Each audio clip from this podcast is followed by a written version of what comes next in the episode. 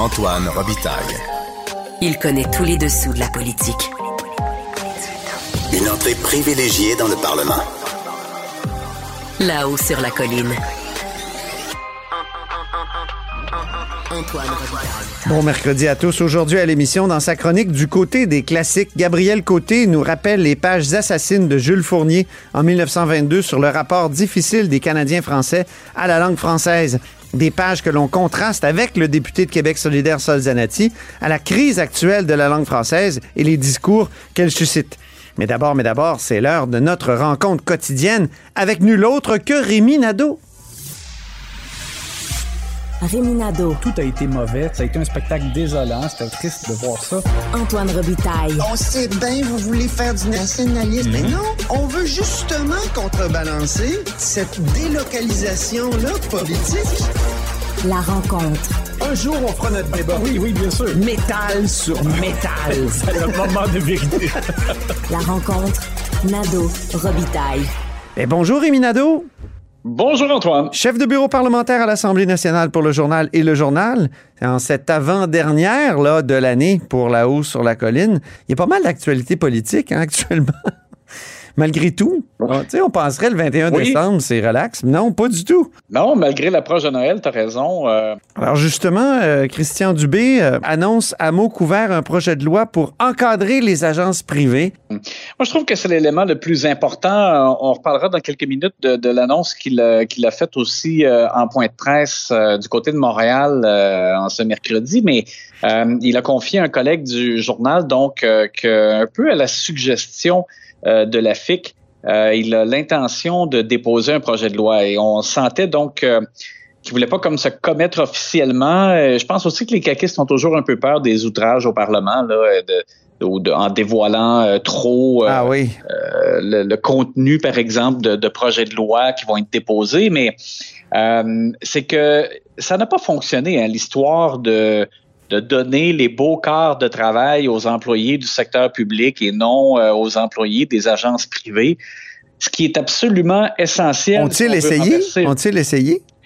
ben, ils ont essayé, oui, parce que tu te rappelles de, de- dans les, les derniers moments où il y avait encore des, des points de presse réguliers là, sur la COVID, M. Dubé, à un moment donné, est arrivé là, avec pratiquement là, le point sur la table en disant là, là dorénavant, là, je demande au CIS et au CIUS de faire en sorte qu'à partir de telle date, je me rappelle plus euh, à quel moment c'était exactement, mais euh, là, il avait dit là, il faut euh, donner les beaux quarts de travail. Donc, on entend par là les quarts de travail de jour, euh, essentiellement aux employés du secteur public, euh, pour éviter que ce soit des, infirmières ou des préposés des agences de placement qui aient ces corps-là et que ce soit donc des, employés du secteur public qui doivent se taper les, les de travail de nuit. Et donc, il avait passé le message quand même de façon très forte. Oui. Euh, puis il avait même comme affirmé là, que c'était la fin de ça. Puis euh, c'est pas arrivé là. On avait fait une vérification par la suite. Euh, la FIC nous disait ben non sur le terrain euh, finalement il y, a- bien des patrons qui continuent de, de donner euh, des quarts de travail euh, plus favorables aux agences privées. Et, euh, et donc il y a, il y a une- il y a une pression qui est très forte là-dessus. C'est ce qui ressort de, de ce qui a été dit récemment là, et de la part de M. Dubé et des syndicats, c'est que oui, c'est beau, on a fait un premier pas, on a augmenté euh, les salaires, par exemple, des infirmières lors de la dernière convention collective, mais là, c'est une question d'organisation de travail. Euh, les infirmières en ont assez de, de se taper aussi le, le- le- le temps supplémentaire obligatoire. Et donc, le monsieur Dubé a, a dit à un, un de nos collègues du journal, Olivier euh, Hugo euh, Duchesne, pardon, euh, qu'il euh, que c'est pas mal dans ses cartons de déposer un projet de loi euh, à la rentrée en 2023. Hmm. Alors là, c'est sûr que là, ce qu'il faudra savoir, c'est comment, par une loi, il, il forcerait, donc, c'est ce que je conclus, là, les, les CIS et les CIUS euh, à, à vraiment... Mais ça commence à être de la micro-gestion, là. Quand tu, tu dis dans une loi qu'il faut pas donner des bons quarts de travail à telle catégorie d'employés. Je- Écoute, c'est. je- je- ça, ça- ça se fait peut-être. C'est sûr que le, le- le Parlement peut tout faire. euh, Avant, on disait sauf changer un homme en femme, donc euh, c'est peut-être possible, mais il me semble que c'est de la, de la micro-gestion.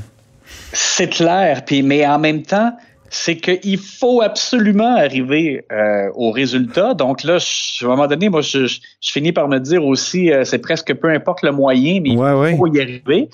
Euh, alors, c'est quand même, c'est c'est un, c'est un élément important là, que qui ressort donc du discours de M. Dubé. Euh, et euh, en point de presse aujourd'hui, ce qu'il a dit, bon, il a répété qu'il faut s'attendre à une période un peu difficile durant le temps des fêtes. Il y aura davantage de contacts, des gens qui vont se rassembler. Mmh. Donc, il s'attend à, à peut-être plus d'affluence dans les urgences, malheureusement.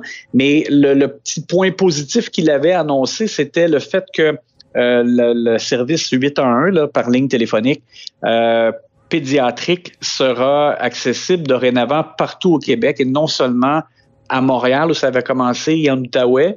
Euh, on a entendu beaucoup des témoignages de, personnes qui disaient, par exemple, appeler euh, au 811 pour leurs enfants, euh, des fois en bas âge, euh, malades, et puis qu'on les laissait poireauter tellement longtemps sur la ligne téléphonique que des fois, ils raccrochaient puis euh, ils disaient bon ben je vais aller à l'urgence. Puis là c'est ce qu'on veut éviter. Euh, des fois ouais. c'est pas nécessaire mais euh, encore faut-il être rassuré au téléphone par, par une infirmière.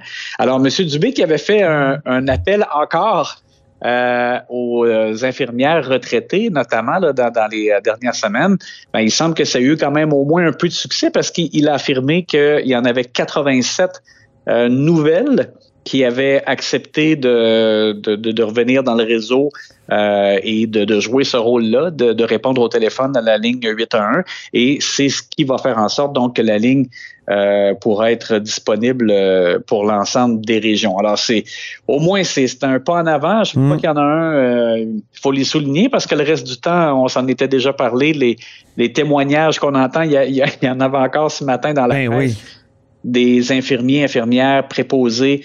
Euh, Quasiment séquestrés pour choisir qui euh, va aller euh, au front. c'est ça. Il, du il, temps supplémentaire obligatoire. Ouais. C'est ça. Il semble qu'à Maisonneuve-Rosemont, il, il, y a vraiment comme une problématique plus aiguë. Oui, Vincent Marissal en avait parlé à la période de questions la semaine passée, hein, ou il y a deux ça, semaines. ouais. Et, et c'est complètement infernal parce que plus ces personnes-là sont obligées de faire des 16 heures, et qui, et qui, deviennent à un moment donné complètement là, à bout, là, euh, au sens propre, là, physiquement, sont, sont, sont complètement fatigués, euh, exténués. Euh, puis là, ben, des fois, ils rentrent se coucher euh, au petit matin, mais en théorie, ils rentrent à 4 heures pour, euh, pour repartir. Ah oui. puis à un moment donné, ça devient, ça devient comme impossible et ils doivent euh, comme on dit en bon français, caler malade. Euh, là, ben là, en là, fait, moi, je dis pas ça comme ça, mais en tout cas. Qui doivent se déclarer malades. Se faire porter pâle. C'est tellement beau comme expression. Et, et, là, ça devient une roue qui tourne parce que là, ouais. donc, comme ils sont pas là, ben là, ça en prend d'autres qui font du temps supplémentaire obligatoire, puis c'est sans fin. Alors, euh, il faut vraiment renverser la tendance euh, et euh, j'ai hâte de voir, en tout cas. Ben, comme dit M. Dubé, aujourd'hui, il voulait avoir de bonnes nouvelles et il en a présenté quelques-unes, le 8 à 1 puis les 87 infirmières. On va voir si ça fera, ça diminuera finalement la pression sur les urgences. Ouais. Autre. Puis bien hâte, bien hâte ouais. de voir aussi donc ce, ce projet de loi ben là, oui. qui semble imminent. Là.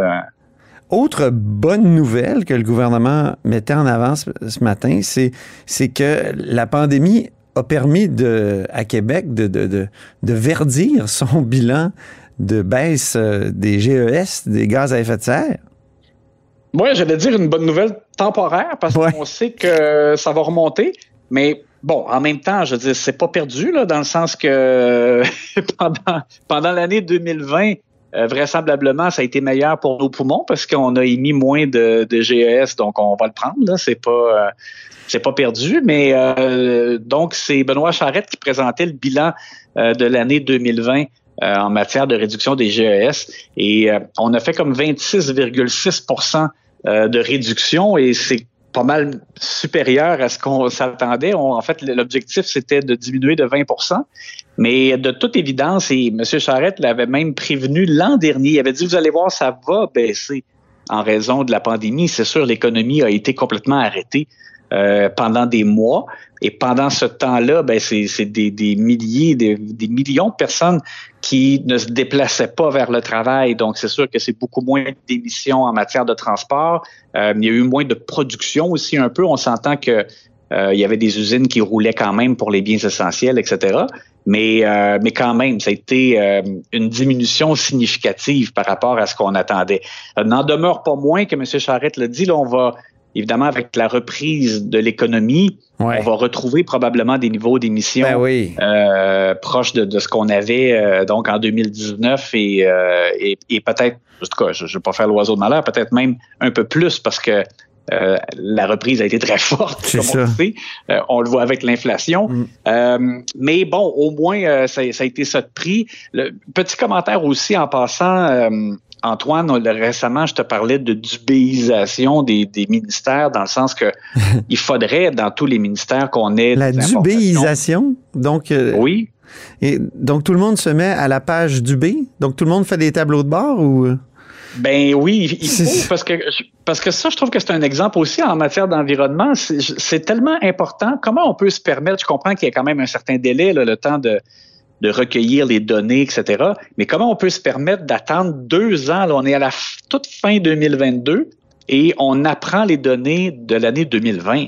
Tu sais, Ça n'a pas de bon sens comme retard. Moi, je pense que c- on a besoin de surveiller de plus près euh, ce qu'on ce qu'on fait pour s'améliorer euh, davantage et poser des, des gestes de façon plus rapide. Celui à qui il faudrait la- poser la question, c'est Jean-François Gibault, qui a été chroniqueur à cette émission. On l'appelait le compteur parce qu'il faisait une chronique économique, qui est maintenant euh, sous-ministre et responsable de ces questions-là, expert pas mal. Donc, euh, on va lui poser la question. Il ne peut pas, il pourra pas le dire publiquement, mais peut-être qu'il va vouloir nous parler. Ben, en tout cas, ça serait plus efficace parce que, comme j'ai dit, ça- je pense, je pense pas qu'on peut prétendre que c'est une si grande priorité euh, alors qu'on fait un suivi, Ben oui. euh, je dirais, avec autant de délais, ça n'a pas de bon sens. C'est ça. Euh, écoute, très rapidement, Rémi, il paraît qu'il y a encore des trop perçus chez Hydro-Québec. On se souvient que la coalition Avenir Québec, quand elle était dans l'opposition, elle, elle criait des, elle, elle poussait des cris d'orfraie, comme on dit. Euh, et, et, et il y en a encore? Ben, c'est dénoncé comme un peu d'avance, là. Euh, faut, le placer dans le contexte. C'est l'Association québécoise des consommateurs industriels d'électricité euh, qui a fait euh, une étude, si tu veux, et, eux, ils disent qu'avec l'inflation, euh, même si les tarifs ont été euh, fixés à la hausse de tarifs à 3% pour euh, l'année à venir, euh, Hydro-Québec va quand même récolter davantage d'argent que ce que ce qu'elle va dépenser là, pour la, la production-distribution. Donc, eux, ils prétendent que pour l'année prochaine, il y aurait comme un 125 millions de dollars de, trop perçus. Euh, Hydro, par contre, dit oui, mais attention, parce que dorénavant, justement, on, on le calcule pas de façon annuelle, c'est sur cinq ans. Alors là, il faudra voir au terme des cinq années, quand la Régie de l'énergie va examiner euh, les, les données puis les performances d'Hydro, Mhm. c'est là qu'on saura de façon vraiment plus claire qu'est-ce qu'il y en est, s'il y a effectivement comme une accumulation de trop perçus. Le- Moi, pour moi, l'important, Antoine, c'est que s'il y en a, que ce soit retourné vraiment comme une ristourne le plus rapidement possible. Euh, on s'en était déjà parlé. Euh, sinon, je comprends le, le principe. Hydro a besoin, elle, de, de, de, de, de, de faire une projection, dans le fond, de ce que ça va lui coûter et, et, et fait ses tarifs et, euh, et ce qu'elle demande aux consommateurs en fonction de ça. Ça se peut qu'après, on constate qu'il y a un écart. Mais moi, je- j'ai pas de problème avec ça parce que c'est de la, c'est quand même une bonne prévision là. C'est, c'est de la prévoyance en fait. Mais euh, l'important, c'est que si c'est le cas, ben qu'on retourne tout simplement dans les poches des gens. Merci beaucoup, Rémi. On se reparle demain pour la dernière de La hausse sur la colline et Geneviève Lajoie sera avec nous pour faire une sorte euh, de bilan, mais prospective surtout, sur l'année 2023, l'année politique, euh, naturellement. Merci encore. À demain.